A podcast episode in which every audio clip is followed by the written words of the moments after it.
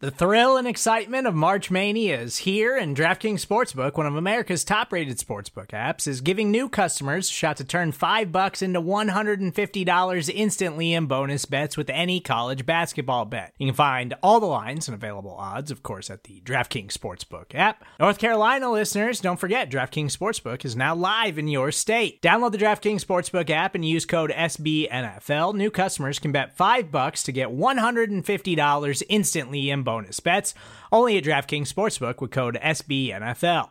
The crown is yours. Gambling problem? Call 1 800 Gambler or in West Virginia, visit www.1800Gambler.net. In New York, call 8778 HOPE NY or text HOPE NY. In Connecticut, help is available for problem gambling. Call 888 789 7777 or visit ccpg.org. Please play responsibly on behalf of Boot Hill Casino and Resort 21 plus age varies by jurisdiction. Void in Ontario. Bonus bets expire 168 hours after issuance. See DKNG.com slash B ball for eligibility, deposit restrictions, terms, and responsible gaming resources.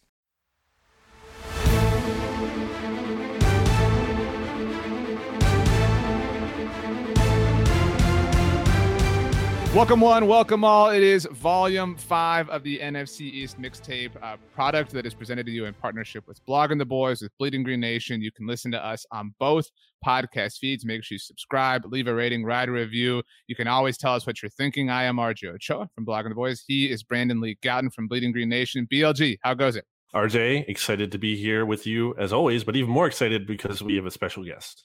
We do have a very special guest. We have ventured out into the ocean that is the NFC East. Uh, really, uh, what the the Earth is like seventy percent water, right? Well, the NFL is like seventy percent NFC East, and so to discuss that, we have brought in the one, the only, the legendary, the iconic, internationally famous, uh, known all over the world, all over the galaxy, multiple galaxies at that. From HogsHaven.com, Bryan Stabbe. Bryan, how goes it? Oh, wow, that's uh, a lot to have to live up to. Um, fine, but uh, let's let's temper some expectations a little bit there. Maybe just one galaxy. Do you? Well, what's your favorite galaxy? While we're on the subject. Ooh, What kind of question is this?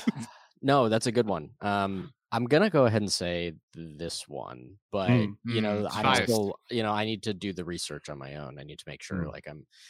I, I like being informed before answering questions of this nature, but uh, I appreciate the ask. Sure, sure. Uh, well, we uh, want all of the informing. Um, I guess you're an informant in this capacity on the Washington football team. We've already had Ed Valentine from Big Blue View on, but the Giants are terrible. Everybody knows that. Uh, Ed's great, but uh, Washington is at least somewhat respectable, uh, the most respectable of all the NFC East teams at the moment. BLG is high on the Washington football team right now. I don't know if you've seen this, Bryan, but in his latest edition of Power Rankings, he has them as the 10th best team in the entire National Football League. Uh, so BLG, I'll I'll let you start here because you were the one who was super pumped to talk uh, some WFT. I mean, high is relative. I mean, ten in the in the power ranking, sure. I That's have them- high. That's really high. Yeah, I mean, that's I have really them high. going nine and eight in my prediction. I just it just felt right to me. But I mean, here again, here's the thing. I talked about this with stats on the the oddcast. Like power rankings, it's not just about like to me at least, like the gap from you know one to two isn't necessarily as the big as the gap from like nine to ten. You know, there's different tiers within the power rankings, and you could talk me into putting Washington like 13th, and I don't see that as really a big difference from 10. Um, just for example. So anyway, getting off of that though, what was really interesting to me um, about because not only did I do power rankings for bleedinggreennation.com, within those power rankings, I included the amount of games each team is favored to win this year based on the early, uh, I think it was what, like a Westgate Sportsbook odds from Las Vegas. And Washington, only three, three, three games for a team that won the division last year. Uh, so I just think it's interesting. Uh, Bryan, why don't you give us like your kind of overall feel about the Washington football team as we sit here on May 19th?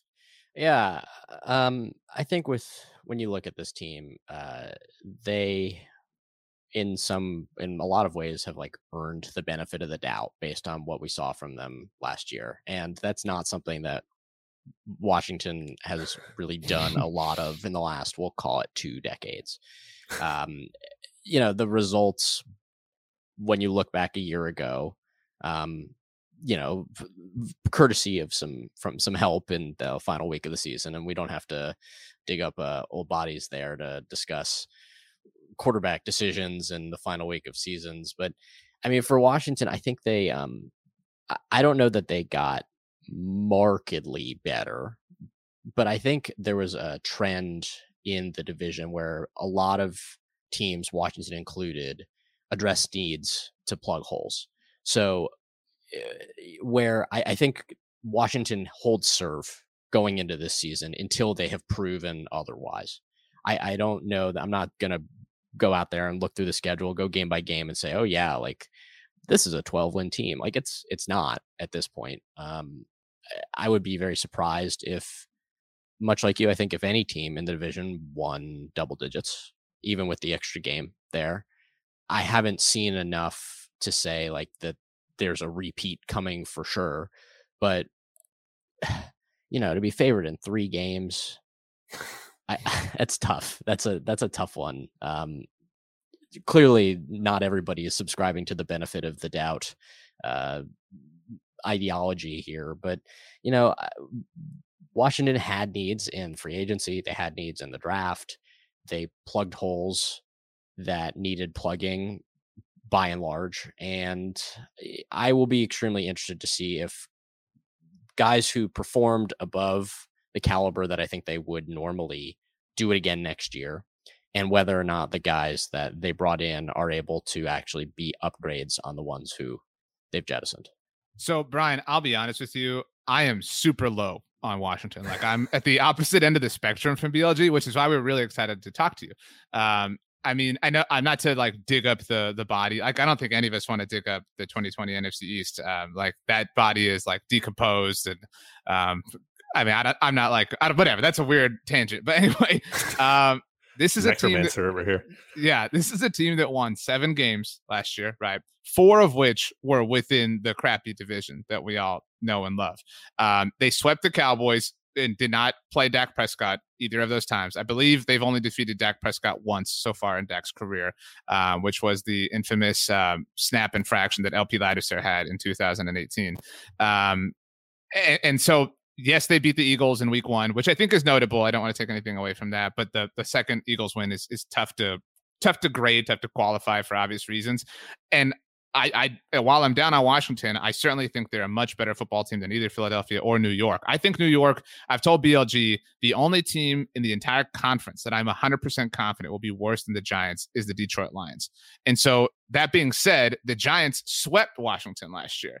Um, and if you look at the three non-divisional wins for Washington last year, uh, Pittsburgh was a really really loud win. And I think a lot of it had to do with the fact that that game had gotten rescheduled due to COVID. And I know that like it didn't take place on a national stage, but it was the only game on in that moment. So a lot of people were tracking it and really impressed by it. And I don't want to take anything away from that either. Uh, they beat Cincinnati. And I think people take away from that by saying Joe Burrow was knocked out. I think Washington wins that game no matter what. And then they beat Nick Mullens's 49ers. Like, I, I to me, I just don't see why they've earned to to have the benefit of the doubt. I, I don't see where they've earned that. I guess can you explain where you think they've earned that? Yeah, sure. And you know, those are all fair and salient points. But if you go back and also look a little deeper at some of the losses that Washington had, they had kind of that stretch between weeks two and six where they lose to the Giants by one point because they have Kyle Allen, who doesn't have the ability to like take off and run on a two point conversion. Um, they lose to I mean, the LA game they got blown out. Baltimore they kind of hung with. Um, but there were a lot of games. I mean, I think after that, the giant one of the Giants' losses was by three out of the bye week. The loss to the Lions was by three. They lose to Seattle by five in week 15, and they lose to Carolina by a touchdown. So, you know, like I don't want to be like, oh, it's a game of inches, but at mm-hmm. the same time, you know, it kind of if you're gonna ding them for for bad wins, you can sort of look at the flip side of that coin and say, okay, well, there were a couple of games where truly, I mean, even in the first Giants game, it was either he runs for the pylon and scores the two point conversion and they win, right. or doesn't, and that's a whole win on the schedule. It means a lot. The NFL you know, because of how the schedule is structured, a win means more in the NFL than it does in any other league in any other sport. So, you know, eh, maybe I will say it's a game of inches that it it was close enough that maybe you take away some of those those ugly wins, but you can swap them out for losses that were close. My argument here for Washington and RJ wanted me to write this up for bloggingtheboys.com for his post is that like I just like how and I think it kind of speaks to your thing about benefit of the doubt, Bryan, is I feel like I just have a higher level of trust in Ron Rivera than I do Mike McCarthy. I think there's a significant gap there. I do not give Mike McCarthy the benefit of the doubt at all. I think you look at how head coaches lead their teams in the face of adversity and I think that's extremely important because more often than not, adversity is going to hit. You're not going to have the perfect season. Sometimes you are. Sometimes, you know, Nick Foles comes in and he goes 27 and two, or like, you know, sometimes things are just rolling your way. The Eagles also like didn't have any offensive line injuries that year in 2013. Like sometimes, yes, things click. I mean, you could say the Bucs last year they were extremely healthy. There are favorable situations, unquestionably. I think there's a situation where Dallas comes into the year, everything clicks for them, it's going right, and they do great. But more often than not, there's going to be adversity at some point. And I think you look at how the Cowboys handled adversity last year, and I was just not impressed by it. And I think Washington had to deal with way more adversity, and they rose to the challenge better. And I think that speaks to Ron Rivera and the way he's kind of able to hold things together. Multiple starting quarterbacks who were terrible, and like Dwayne Haskins is not uh, even a real player to me in the NFL, viable option. And Ron Rivera is dealing with cancer throughout all this. Like it's crazy how much adversity they faced, and he's they still you know had them in position to win the division. So is that it at all? Is like that what gives you the sense of benefit of the doubt? Is it Rivera and the system and the culture he has put in place? Oh, I mean, the turnaround with Rivera happened much faster than I think anyone would have, and I do think that it was all their success is due in no small part part to the culture change that he's looking to implement and looking to influence. And, you know, they made some wacky decisions at times and people are willing to chalk it up as like, oh, Riverboat Ron, there he is rolling the dice. I actually think he's a little bit more of a conservative coach than people want. Like it's it's more memeable to call him like a sure. riverboat gambler than it is to um like you know again to bring up that two point conversion attempt instead of playing for overtime like oh like wacky wacky ron but he you're right he he did do a lot i think in terms of trying to set the tone um, part of me, as I was watching him go through sort of the, the cancer treatment, it's like, you know, you don't have to do this, right? Like, no one would ding you for for stepping away. That's a perfectly viable and reasonable thing to do. I mean, he's just he's wired differently, I think. And you know, you, you look at him now sort of with another off season under his belt.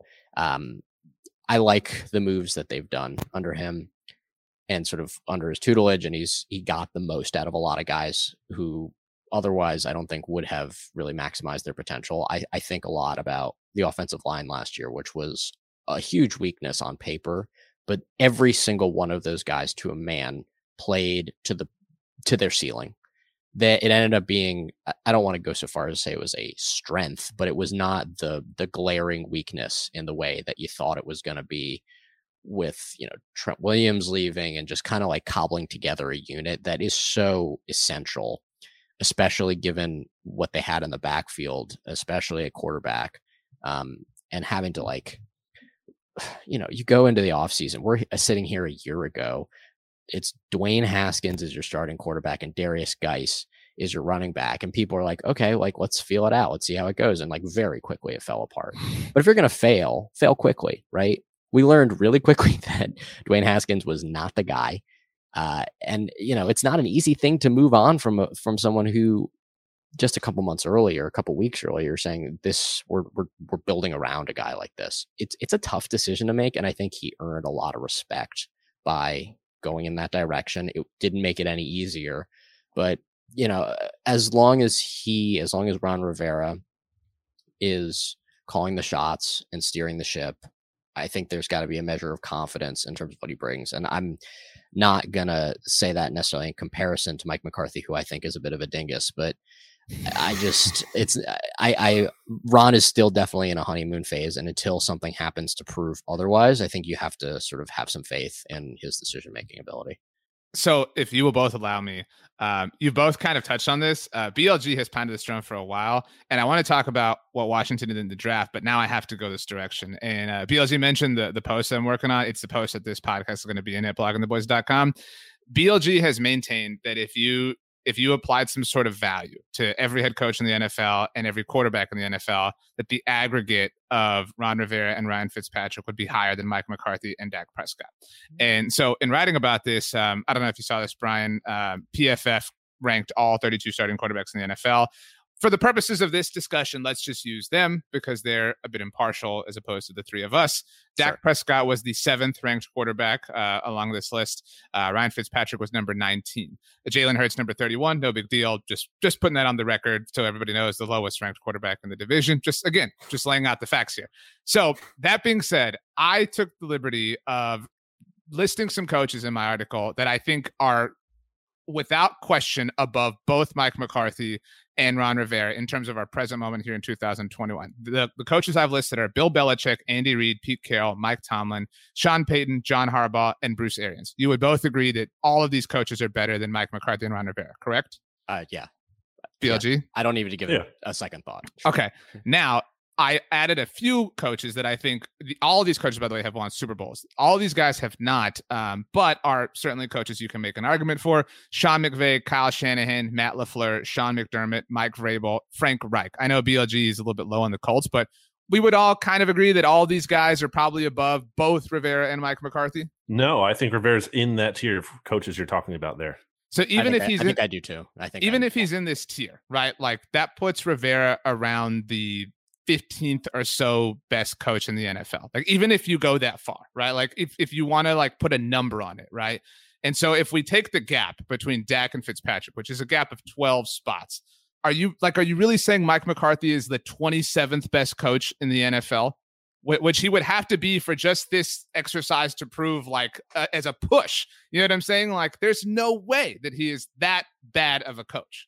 But once again, it's not like the gap between like 26 and 27 necessarily as big as the gap between 15 and 16. Let's just say, for example, like there's different tiers here. It comes down to a pass or fail for me, honestly, with McCarthy. Sure. And he just does not pass any of like he just does not pass the sniff test to me, RJ. Like I said this, and again, this is not me like trolling Cowboys fans or anything, which if you're thinking that Cowboys fans, I it's fair because I do that. But I'm not doing that here. I said this Mike McCarthy was hired. I was so like unfazed by the Cowboys hiring him. I was like, great, that I don't care about this at all. This is like the perfect Jerry Jones coach. It's more flash than substance. He thinks this is going to fix everything. It's going to fix nothing. There were issues last year, early into the season with players criticizing him. RJ, you have read it, and I'm sure all the Cowboys have, fans have read like the Bleacher Report pieces on him and Aaron Rodgers. Now the Packers fell apart. Sure. Like that stuff is like real, and that didn't just go away all of a sudden. And the Cowboys crumbled last year. I think in, in very many real ways. When they won one less game than the team that we're talking about here in Washington, like if, if they crumbled, like their level of crumble is like infinitesimally closer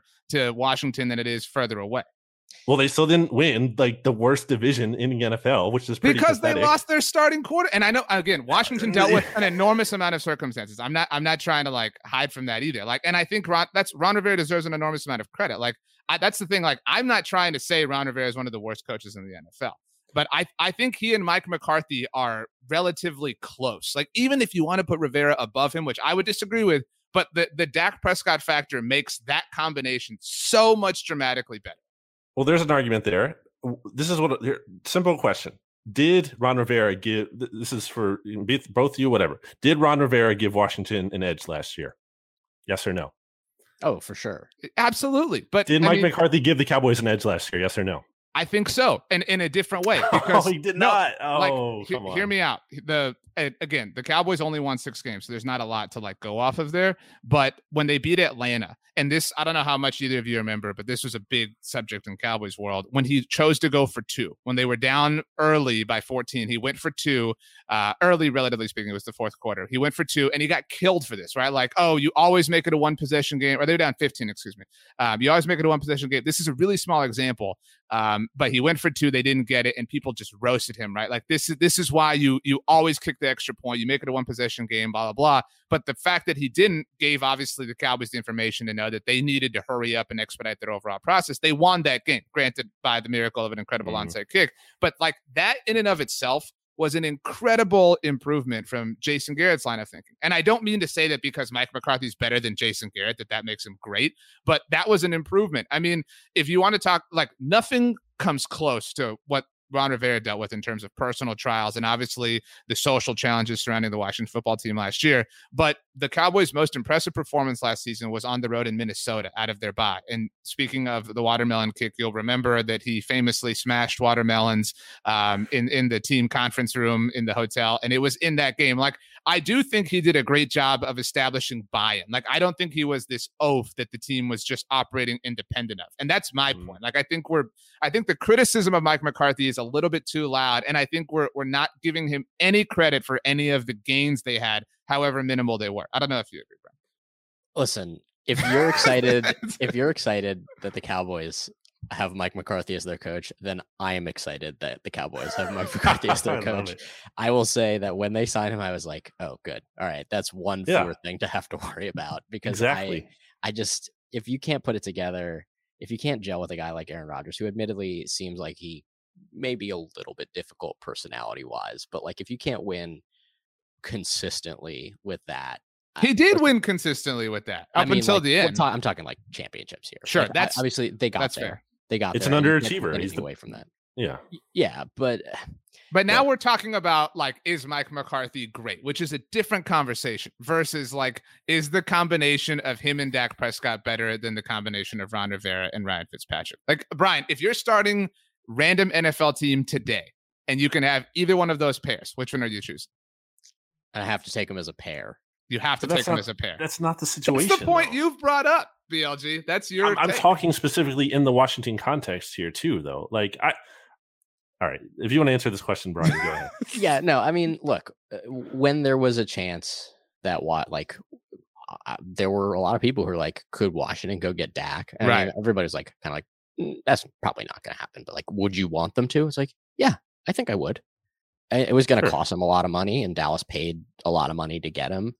Um, he's until I, I think he's still got something left to show. And I think I think the Cowboys are going to be better last year this year than they were last year. I mean, they have to be, right? They have to be. Mm-hmm.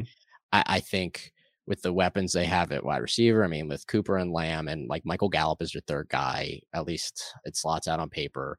There's tons of targets to be had if if Dak if Dak doesn't if Dak is able to come back from an injury that used to be kind of a killer, uh, in a way that's has him at 80%, I think they they immediately take a step up. I think they did a nice job plugging holes in the offseason. I think they had a pretty good draft. Micah Parsons was a guy that I really kind of wanted to see in Washington. Um, knew he wasn't going to be there, but was kind of holding out hope that they would do something incredibly like someone. A lot of teams would do something incredibly stupid that would allow it to happen, and you know that didn't quite happen. But you know, I think they're unquestionably a better team with him than they are without him. Dak. Um, Mike McCarthy. I don't know, man. Like if, again, if if if you are happy that he's there, then I'm happy for you that you're happy that he's there. Just like I wouldn't want him to be my guy. BLG, I know you're salivating. Well, can we uh, can we get to the quarterback side of this because we talked about the coach a lot. I feel like we have to get into like Fitzpatrick. Sure. That's the other element of this. And you know, again, my no one in their right mind at all anywhere is arguing that Fitzpatrick is better sure. than Dak.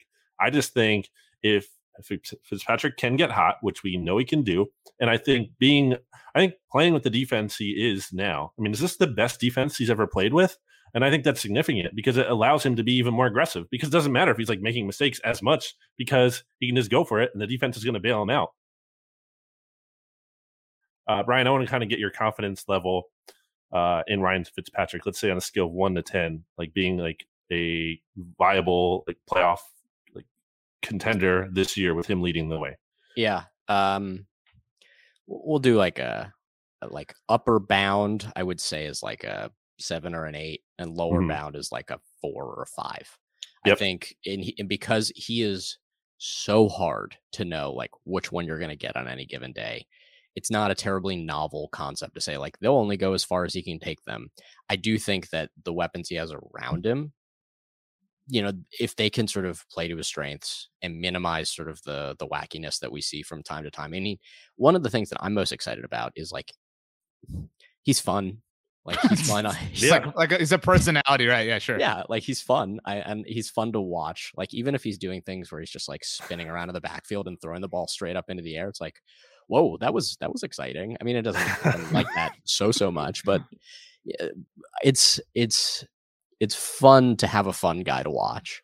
Um, I think that the pairing, you know, if we're going to go back to, I think the pairing suit it, it works well. I think personality wise, I could see them sort of really feeding off of one another. I think the the structure of the team is such that they have done a good job of I mean, the defense is you're right. It's it's about the strongest I've seen in, in quite some time. They've conti- they continue to improve this offseason. They needed a linebacker. They went and got a linebacker. They needed some safety help, some secondary help. They went and got it. Uh, for Fitzpatrick now, he's got wide receivers to support him when they go out and get Curtis Samuel and they get Adam Humphries. I mean, you take Adam Humphries over like Cam Sims any day of the week. Terry McLaurin, I think he has an opportunity to really put himself in the. I mean, you might laugh. Like I would say, a top five situation. Sure. I could I could see it if that this year, and with with him, you know, the last year or so, defense would say, all right, we're going to double this guy. And like, if they can beat us somewhere else, like, fine, whatever. Like, it's not going to happen. And I think a lot of guys stepped up and were more competitive than other teams would have given them credit for. But to be able to like make it so that you can't just circle a guy on in the pregame and sort of uh, as you plan for it and say, like, all right, there's no way we're not giving him contact at the line, having safety help over the top, like whatever.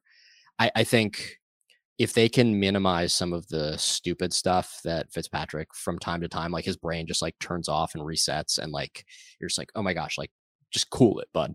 Um, if they can cut that down, if the O line can protect him, if they can establish a little bit more of a running presence, then he could be good enough to get them to another division championship. Um, if again, I'm and I'm very sorry to keep harping on this. I would not feel the same way if he were quarterbacking a team that Mike McCarthy was was coaching. I just think like the you have to have it gel, and I think that the what they have has the potential to gel in a way that could see results. So first of all, I think the fact that you're harping on it is like the essence of the NFC's mixtape. Like the whole point is that like we're all supposed to disagree and, and argue and bicker like this. Um, not that this this is a lovely conversation, like for what it's worth. Yeah. Uh, so, so um, and I agree with you. I think BLG does that. Terry McLaurin's ceiling is incredibly high. Mm-hmm. Um, certainly huge fans of him. And I think the, the ceiling of the defense is to be the best defense in the NFL. Like that, it, that is not at all without, um, you know, in, in an impossible place table. or anything. Right. Yep. Very much on the table. And so all that being said, when we talked about the draft and, and we went through BLG and I did and kind of graded every draft class, I had Washington as the biggest loser in the sense that like you have this defense that has that ceiling. And I love the pairing of Curtis Samuel with Terry McLaurin because like now you like you're setting things up perfectly for yourself. And so like you, you mentioned a lot of ifs, and I know you're not like believing in Ryan Fitzpatrick as this if thing, but there are these like if propositions associated with him, like if he's on, if everything's great, if whatever. Why not remove that if? Like why? I just I feel like it was failure is an aggressive way to put it, but I feel like it was a failure on Washington's part to not go out and and get somebody. Like the, the time is now. If if there's anything in the NFL that is difficult to sustain year to year, it's success on the defensive side of the ball. We know that. There's a lot of data that proves that. And so like it's fair to potentially expect some mild regression on the defensive side of the ball for Washington. Maybe they're the exception to that. Maybe their defense remains great. So, and maybe that's enough. Maybe that's what Washington's banking on. But like, was there any level of disappointment? And if so, like one to 10, what was it that Washington just I hate to say settled with Ryan Fitzpatrick because he is fun and he's really great and like maybe it does work out, but it did feel like a settlement when there were other opportunities or other avenues that were at, le- at least worth exploring. The the craziness in the quarterback market, there was sort of a lot of like, okay, how much of a future are you willing to mortgage to go out and get like Matt Stafford? And at that point, is it worth it to say like, all right, we're looking at a couple of ones and twos for anyone who's viable and available out there. Like, you know, the names that were being thrown out were were lunacy. I mean, Russell Wilson was not going to be coming to Washington. I, I I think that if you're looking at draft classes, there was it's not like a sexy draft class, but they in my mind, plugged three holes that they needed to plug. They got Jamin Davis in the first round. They needed a linebacker. They got Sam Cosmi in the second round. They mm-hmm. needed a tackle. And then they like got a new long snapper, which is something that they needed. The rest of it's a wash for me. And I didn't want to see them move up and go and get one of these guys at the top of the class. I think I will be extremely interested. I'm not going to pretend to have any sense of who I think in that group is going to be the standout and who's going to who's going to fall apart. But I can say reasonably, sort of based on what I've seen as a football fan, like two of them will be good, and the rest will either be mediocre or bad. And like I, that's not a, a really a risk that I think it would have been worth to trade up and go and get one of these rookie guys. Would it have been nice to have seen them go? and like be a little bit more aggressive. I mean, I, I, don't know what the conversations were like in terms of what the asking prices were and whether or not um, guys who had the ability to um, have some influence in their final destination would have wanted to be here. I mean, I don't think Ryan, Fitzpa- Ryan Fitzpatrick, for like as sexy man as he is, he's not like a terribly sexy quarterback to like you're you're not like winning a big, you know, you're not winning a Super Bowl. I don't think with with mm-hmm. Ryan Fitzpatrick, but at the same time, it's like you're building something.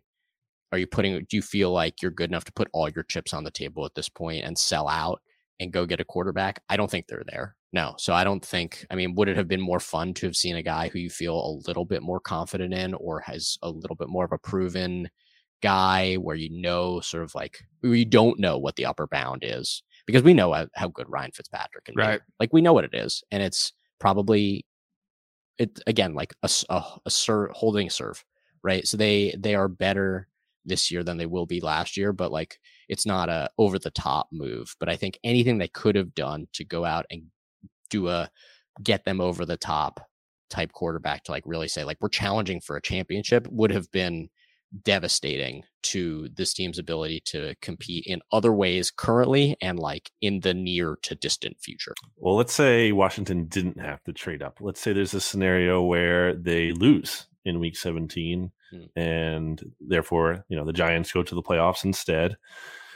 Do you think, and obviously this is hypothetical and, you know, hindsight and whatnot, but do you think it would have been more worth it if Washington didn't win that game uh, and didn't win the NFC East and was in a position there, let's say number 11, you know, where the Giants were on the clock, available to either take Justin Fields for themselves or if they really wanted to trade down, I guess that's an option too, but probably more so taking Justin Fields in that scenario. Um, but the question is like, was winning the NFC East worth it when you kind of consider those like alternative timelines? Yeah, I think it was worth it. I had a, I had a, I had a good time watching them. I mean, making a competitive game out of the eventual Super Bowl champions.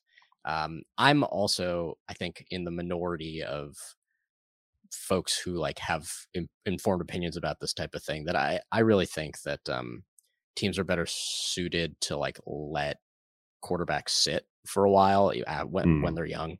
Um, I I routinely you know Aaron Rodgers is a cherry picked example, but I there are all these quarterbacks where I've been like, man, if they could just get a couple of years where they could sit and learn, or at least not have to have the expectations of like coming in and be the guy immediately. The one who I've always felt this way is like Sam Bradford. If he didn't get it, if he didn't immediately get thrown to the wolves behind like a nothing offensive line, I think he could have had a really productive NFL career. If he had been somewhere else, I think he could have had a productive NFL career, but he was like put in an unwinnable situation right off the get-go.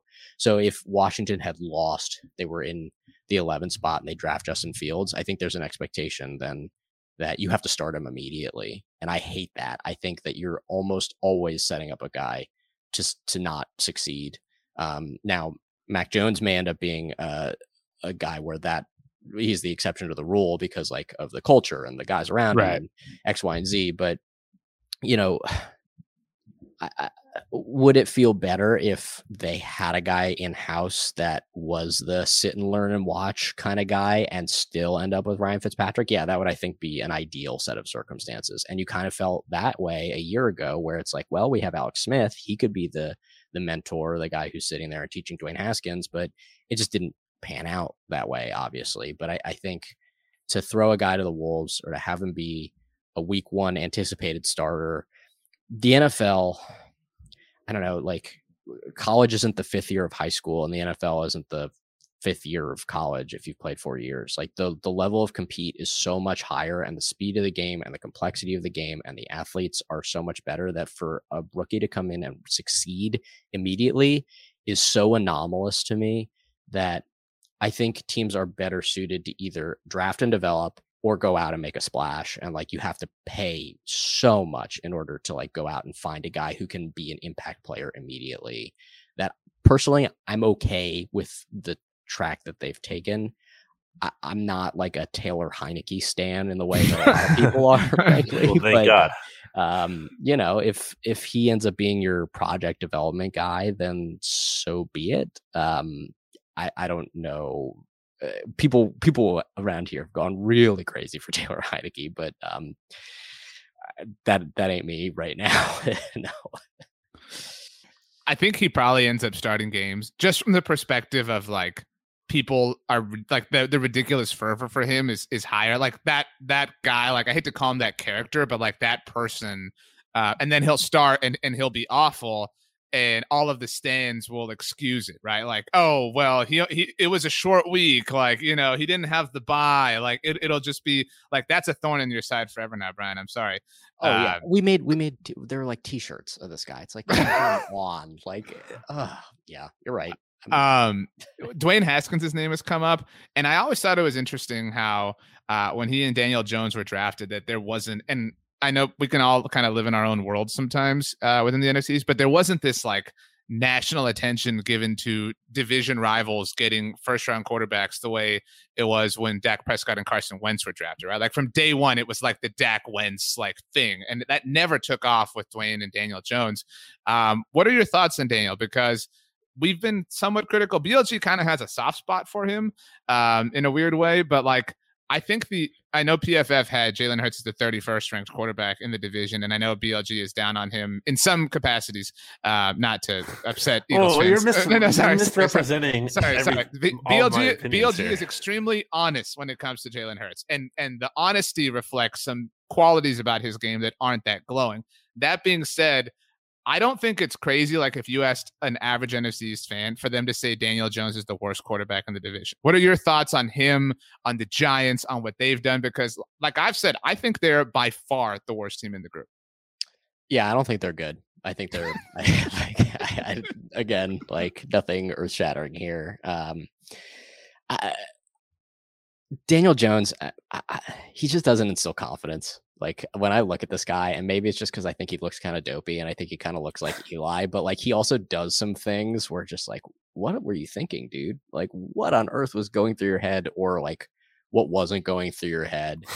They they have they are so um they have a lot of issues. I mean, that's they they got a lot of things they got to work out. And like, let's say that they're in a situation. We're gonna go with a hypothetical where like everything is clicking and then you just are like, okay, is Daniel Jones the guy? Like, man, I don't, I don't know. I don't think he's got it. It just, he to me seems like a, a situation where like he gets through a rookie deal and people are just like, well, like it, it's kind of like a Darnold thing where it's like, mm. okay, we don't know if he's good yet. And it's like after you're through your rookie deal, you have to know whether or not a guy is worth keeping if you're gonna fail, fail fast. You know, Dwayne Haskins, right. like he he fell apart. It's like, okay, well, we can wipe our hands of that. Like it's done. Daniel Jones, like I think they're gonna be at the end of that deal and be like, okay, well, what do we do? Like, I don't know. Mm, Derek Carr. It, it, same thing. Yep. Like, is it worth keeping him around? Uh, maybe he'll get better. It's like if you don't know by the end of that that rookie deal, it's like it's not worth your trouble or your time to be the one to find out. Um, now that said, with the Giants, you know they they dealt with a lot. Saquon coming back is going to be a huge question mark in my mind. I mean, it used to be you tear ACL and MCL and like that's it, you're done. Uh, it doesn't have to be that way anymore. I mean, we saw a couple years ago in Washington where Adrian Peterson had this a similar situation, much older, much more mileage on him, and he was able to come back and be, you know, fairly productive. He was he was not a total bust. Todd Gurley has the same thing, and like he's still I mean, I don't I don't know if he's on a roster right now. I mean, he and he was as good as it got for a period of time. Um, how he's able to bounce back is going to be a huge question. When you look at, at Jones, though, you know, they go out, they do bring in some weapons for him, Kenny Golladay, and they got John Ross, but like that unit doesn't still like inspire a ton of confidence from where I sit.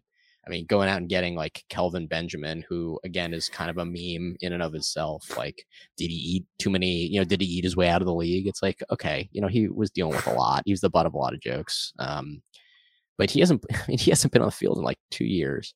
So no, I don't think the. I think the Giants are are well on their way to being last in the division. Um, they.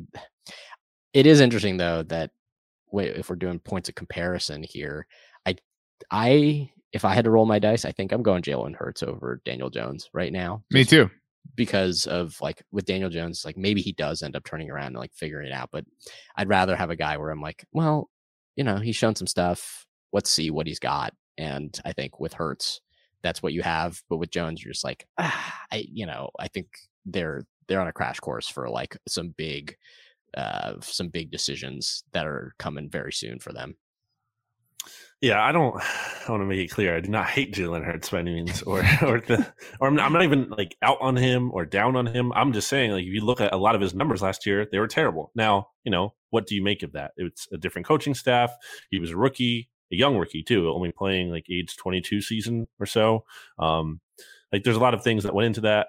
The question in my mind, and this is a whole different topic, to something different that we can get into maybe another time, but is just like, how do you go from being that bad to really good? You know what I mean? Like, I, I think people don't like contextualize like, okay, players can get better, but how much better? Are they really going from being like, and then you know, PFF isn't gospel, but are they going from like being in the conversation in my mind regardless of what PFF says, to being one of the worst starters in the league to being like a top tier starter. Like that's a lot to ask. So maybe he can do it. I don't know. I, I like his work ethic and everything. Um, I think I don't have a soft spot for Daniel Jones in that like I'm not in on him. I just I can see sometimes that he has talent. I think he does legitimately. Like I don't think it was a total. I think the Giants taking him as high as they did was silly, but there are flashes when I see like why they did it. Like, okay, I can see that they see like some level of talent here, but the fumbles are an issue, the turnovers are an issue. I'm like not really in on him. And I think, as we've talked about here, the Giants making that trade down, which they did in this draft, is huge because they can pivot away from him now in the future, and that gives them like a lot of flexibility. And I'm terrified of them ending up with Russell Wilson instead of Daniel Jones as soon as next year. Um, but Bryan, I wanted to ask you about a former Washington football team player. Uh, one who pretty prolific, uh, leads your franchise or your favorite franchise in sacks there. Now a member of the Philadelphia Eagles, Ryan Kerrigan. Yeah. Signing with the enemy earlier this week. How do you feel about it? I saw that. I was like, oof, that's that's a that's a tough one. I mean, Kerrigan, he's sort of getting towards the tail end here, right, of his fully productive years, but I think he's got something left in the tank. And he's one of those kind of like intangible guys where it's like any yeah. team that has him is better off because he's there, regardless of whether or not he's out there and playing uh, every down, whether or not he's like an uh, some down kind of guy, but just like having him in the room, having him be like a culture guy, like he's the type of player that there isn't a team in the league who isn't in some way better off for Ryan Kerrigan being there.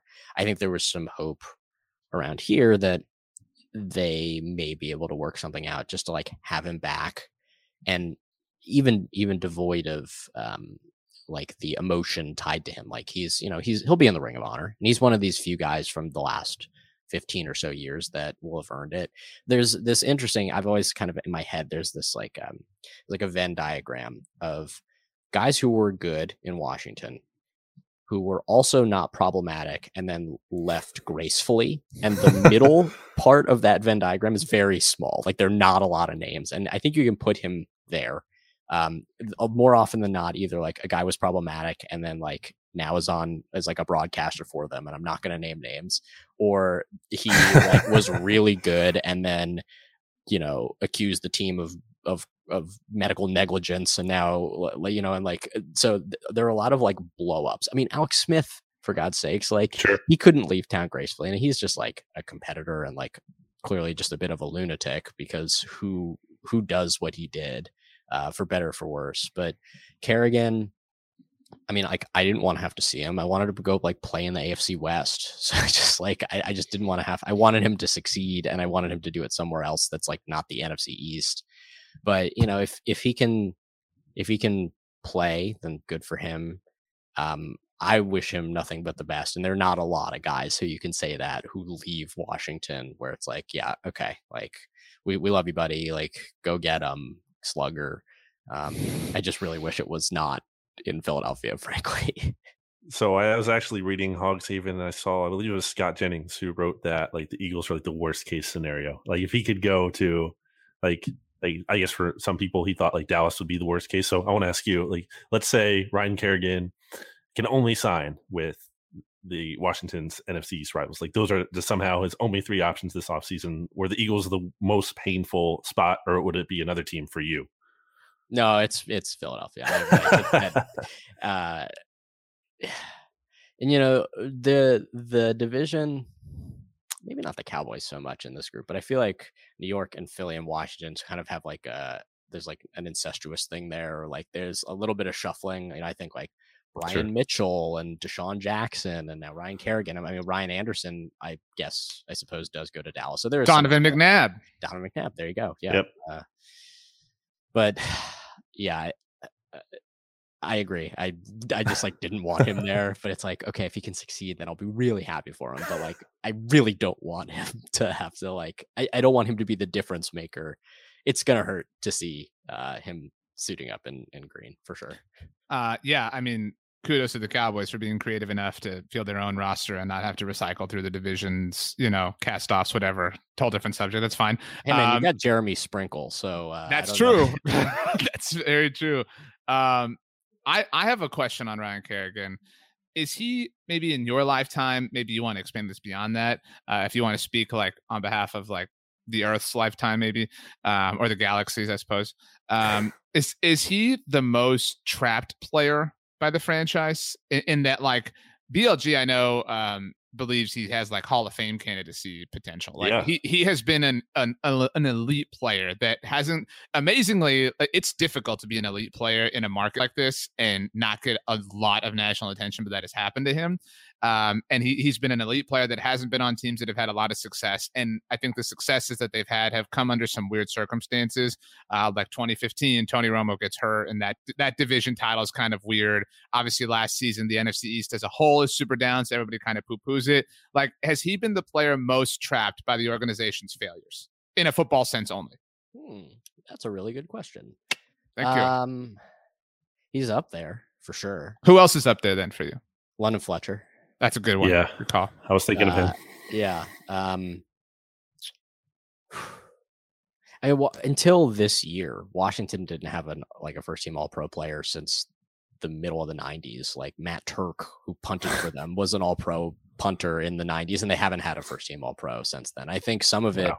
definitely um, there's like if you want to call it some stink, like maybe there's some stink. I, you know, people around here they love being like, well, you know, they there's no respect for this team. Like people don't people don't respect Washington. It's like, well, you know, respect is is earned. Um, like that's a really that's been, a really nice way to say that. Yeah, like they haven't been very good for for a pretty long time. Um, yeah, Kerrigan is is I think underrated and uh you know it's actually funny they were doing some they, this is several years ago at this point they did this promo where he it was I think for Modell's Sporting Goods where they had Kerrigan go and like wear a Modell's sporting, you know, like a like he was working there and he was like a sales associate and like was walking around and like trying to get people to buy Ryan Kerrigan jerseys and nobody recognized him except for like the last like he he, he, was walking around. It's like, oh yeah, this that Kerrigan guy, he's pretty good. Like, what do you think of him? He's like, oh yeah, he's pretty good. Like, he's pretty good for and is like,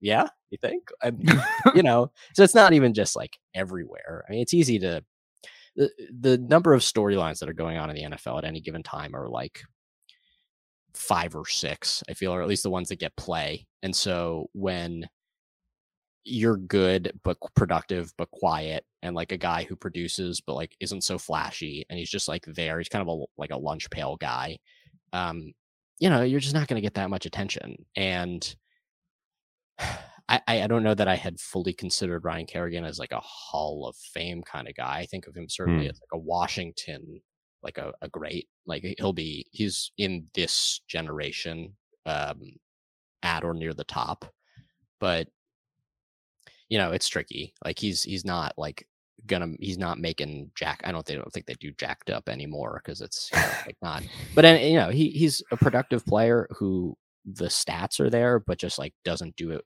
in a way that draws a lot of eyeballs.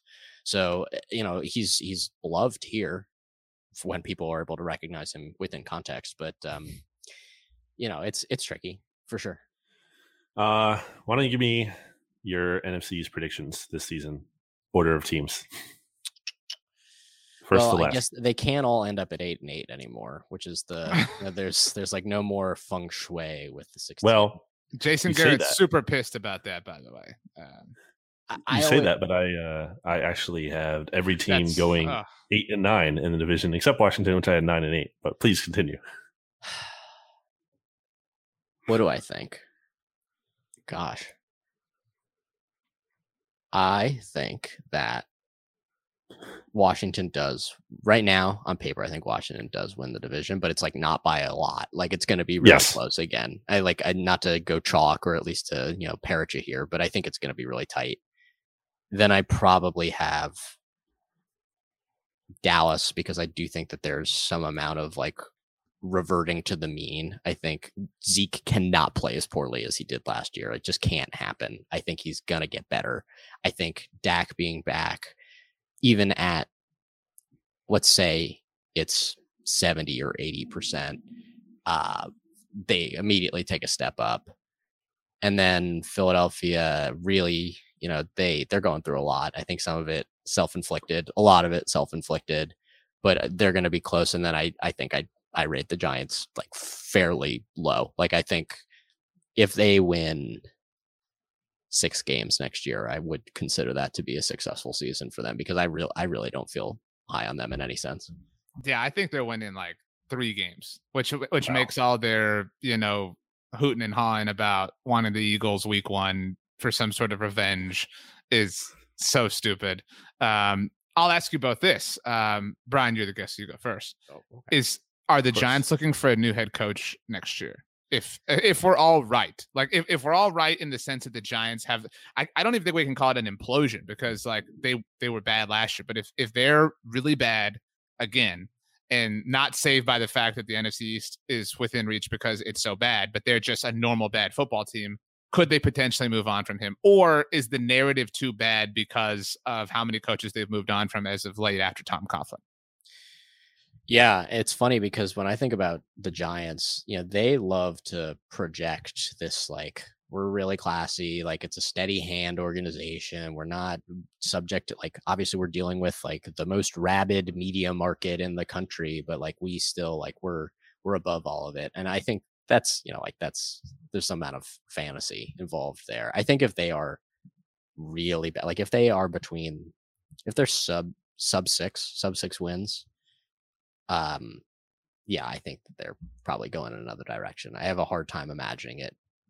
You know how many times can you do the same thing in a row before you just say like this is total lunacy. Like we have to find another go at this if we're going to try and make it work. Um i i think it's not outside of the realm of possibility that if if they go below six wins that they're in the market I think you guys are crazy. There would be three years left on Joe Judge's deal if they fire him after Who this ca- season. they- They don't care. that's about that. significant. Teams don't pay coaches with three years left on their deal. Who fires someone with three years left on their deal? Like regularly, that that doesn't happen. Owners don't want to do that.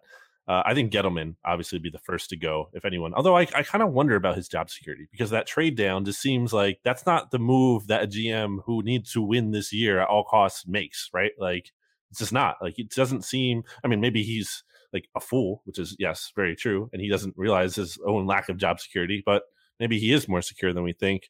Um, I think if the Giants are looking for a head coach, though, I mean, there's always a former Cowboys coach option available. Oh, that's happening. and that's one hundred percent the it's next not head Jason coach. Garrett, it's Mike McCarthy because Mike McCarthy will be fired before Joe Judge is fired.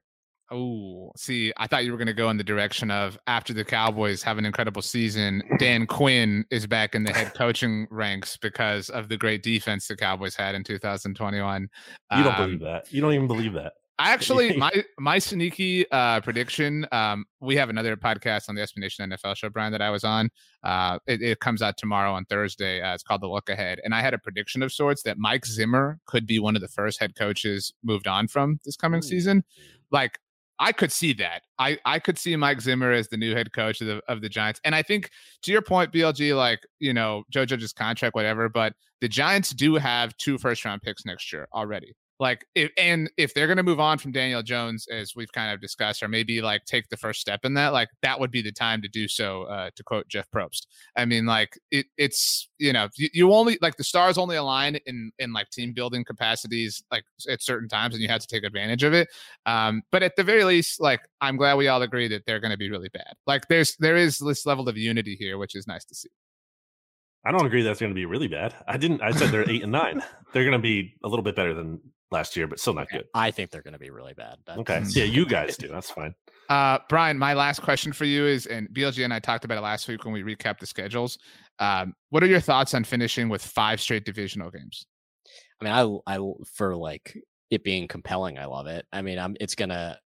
If I had hair to lose, I would definitely lose some like over the course of those that stretch. Um, I'm really excited to see how that plays out. Like I love the I mean, I'm a big fan of the like division teams play each other in the last week of the season.